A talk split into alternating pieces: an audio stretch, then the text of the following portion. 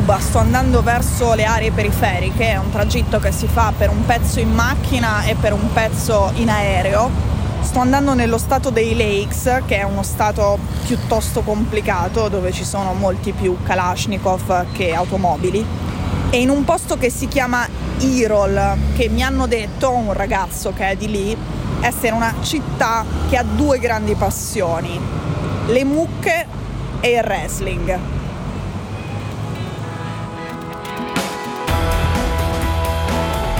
Sono Cecilia Sala e questo è Stories.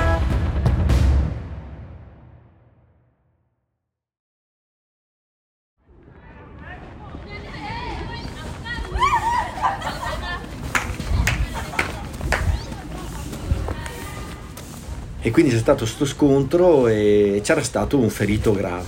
Quindi ci avvisano dall'ospedale e l'ambulanza parte e va.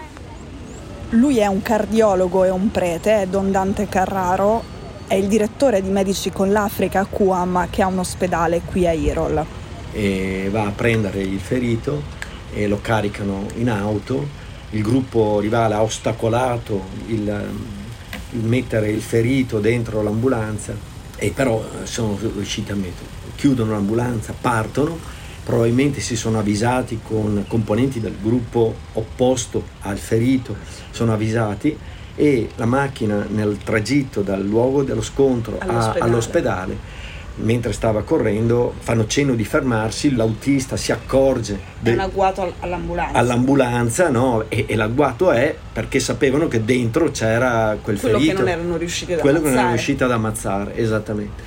E quindi il driver si accorge ha avuto un momento di, come posso dire, di dubbio, sì, quando ha capito che, di esitazione, quando hanno capito che lo fermavano per ammazzare quello, il ferito che c'era in auto, ha deciso di accelerare, sapendo che, che erano là perché le, avevano le armi in mano e lo stavano fermando con le armi in mano, e lui ha, ha deciso, ha provato a scappare, ha provato a scappare. E l'hanno colpito proprio, ha rotto il cristallo del vetro anteriore dell'auto e l'hanno colpito proprio in petto e anche questo me lo ricordo perché insomma due giorni dopo è stato fatto il funerale e quando avevano mandato a, a Padova la, la foto di questa maglia che era maglia rossa de, sì. del QAM che era diventata rossa del sangue, del sangue di, questo, di questo nostro driver.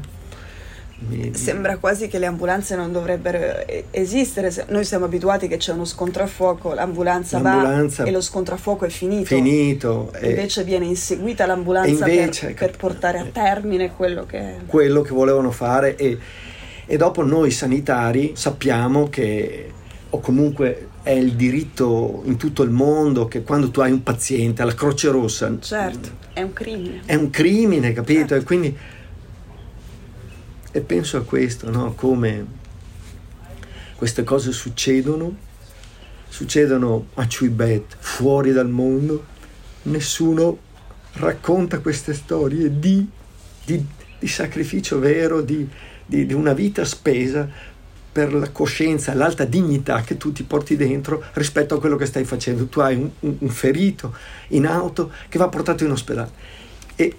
E basta. Ragazzo, e basta. No? E sto ragazzo che decide di, di accelerare, dice perché non, non può funzionare non, così. Non può funzionare così. Non può funzionare così. E perde la vita in questo modo. No? Ecco, allora io dico, ecco, eh, anche questo è un, è un gesto di, di, alta dignità rispetto ai, coscienza. A, a, coscienza che hai. Ripeto, io queste cose qua me le porto dentro e ho in mente questa bara, questo ragazzo giovane.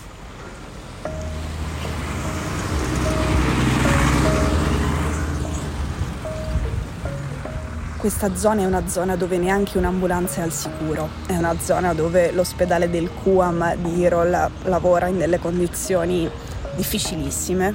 È una zona dove alla guerra civile interna al Sud Sudan si sono mescolati moltissime volte ulteriori conflitti tra clan. È una zona appunto dove ci sono molti più Kalashnikov che automobili. E io ieri ho comprato un oggetto di metallo molto bello dall'unico artigiano locale, l'unico artigiano di Irol e mi sono messa a trattare come si fa sempre in Africa o in Medio Oriente, fa parte della cultura, è irrispettoso non farlo. E a un certo punto della trattativa lui mi dice che non voleva abbassare ulteriormente il prezzo, che non poteva scendere ancora, perché i suoi oggetti d'arte in metallo lui li fa con una materia prima che di solito è gratis, li fa con i bossoli dei proiettili dei Kalashnikov squagliati e visto che da qualche mese non si ammazzano più, lui la materia prima gratis non ce l'ha e il prezzo sale.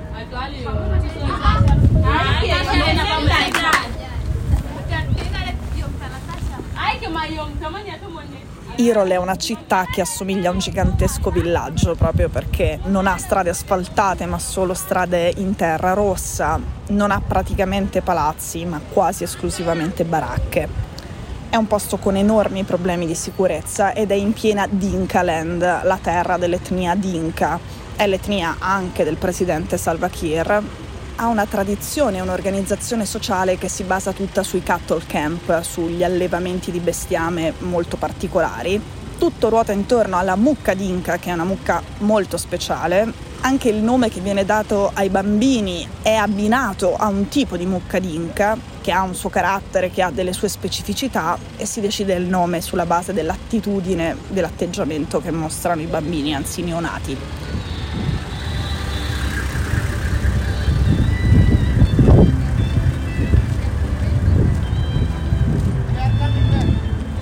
A Irol le cose importanti si fanno la sera perché di giorno fa troppo caldo, la domenica sera è il momento più importante della settimana e nella piazza centrale, in Piazza della Libertà, c'è sia un concorso di mucche e accanto un palco e il wrestling. Ci sono campioni famosi che sono le star locali e c'è anche un detto, siamo un popolo di guerrieri, i momenti in cui c'è posto per il wrestling, c'è tempo per il wrestling e non c'è per i fucili, sono i momenti buoni. Questo è un tema che si incontra spesso da occidentali in Africa. Gli occidentali dicono che la dimensione clanica di questi luoghi è la causa della violenza. Alcuni da queste parti ti rispondono l'assenza dello Stato fa sì che non ci sia modo di avere giustizia, non ci sia modo di proteggersi. Clan non sono la causa della violenza, ma la conseguenza. In assenza di altro, il clan è la comunità che mi protegge.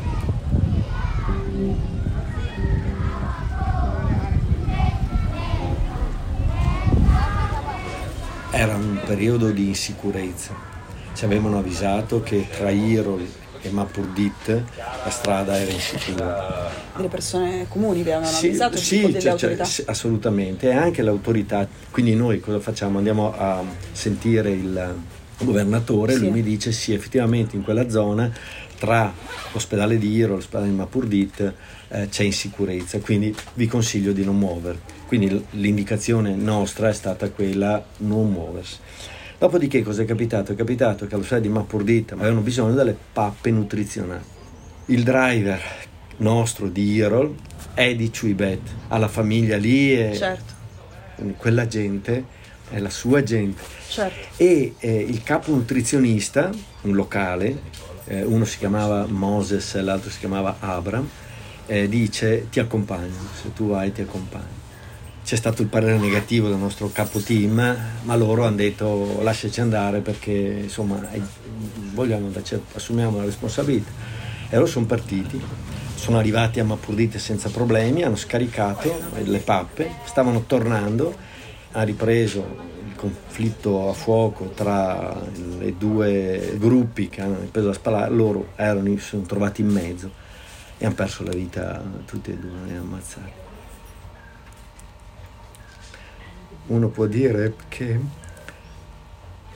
uno può dire che sono stati avventati, no? mm. che, non hanno, che, non hanno, rispettato le regole di sicurezza. Mm. Io da direttore devo dire questo perché sono responsabile e certo. non posso, no? però dall'altra se io penso che sono partiti appunto per portare le pappe nutrizionali dei bambini di cui avevano assoluto bisogno, il confine tra essere avventato ed essere uso una parola grossa, insomma no, Nobile. martire, ma, sì. ma, ma ecco, il confine è molto molto stretto. Questo nello stato dei Lakes è un momento di relativa calma, è così da un anno e mezzo, è così da quando c'è un nuovo governatore, il governatore Rin. È un militare, come tutti i governatori di tutti gli stati del Sud Sudan è arrivato proprio per rimediare alla situazione di caos, di insicurezza e di sparatorie continue in cui si sono verificate le due storie che abbiamo appena raccontato. Rin è arrivato in questo modo, l'esercito nazionale ha provato a intervenire da nord, i locali hanno massacrato i soldati irregolari. Rin ha detto ci penso io, conosco il territorio, è la mia terra, è la mia comunità ed effettivamente provincia dopo provincia, contea dopo contea è riuscito a prendersi lo stato dei Lakes. Io sono stata nell'ufficio del governatore, ci dovevo andare, fa parte della prassi, della procedura, dovevo andare a chiedere in qualche modo permesso e a ricevere un benvenuto. Lui aveva questo fare molto minaccioso, ma per suo stile non, non era qualcosa di rivolto a me, per suo modo di fare, con il suo tono solito, incuteva un po' di timore, ma il tutto era smorzato dalla gigantesca bandiera azzurrino chiaro che aveva alle sue spalle con una specie di grande paperotto con delle gambe molto lunghe oppure di un airone molto grasso, che è la bandiera ufficiale dello stato dei Lakes, del suo stato. Come ha fatto il governatore a riportare la calma nello stato dei Lakes con delle esecuzioni pubbliche, tagliando la mano in piazza ai ladri e giustiziando gli assassini? Ha giustiziato in piazza anche suo fratello. Lo ha fatto per dimostrare che la legge è uguale per tutti e dal suo punto di vista per dare l'esempio. La reazione sarebbe potuta essere cruenta, invece è andato tutto bene. Lui è diventato un idolo quasi venerato da queste parti le Nazioni Unite, che hanno un gigantesco compound in questa zona, hanno fatto un comunicato stampa per dire che così non andava bene e che il governatore Arin stava violando i diritti umani.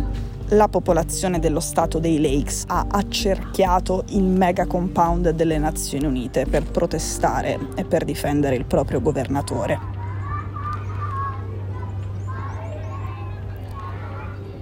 Noi ci sentiamo domani.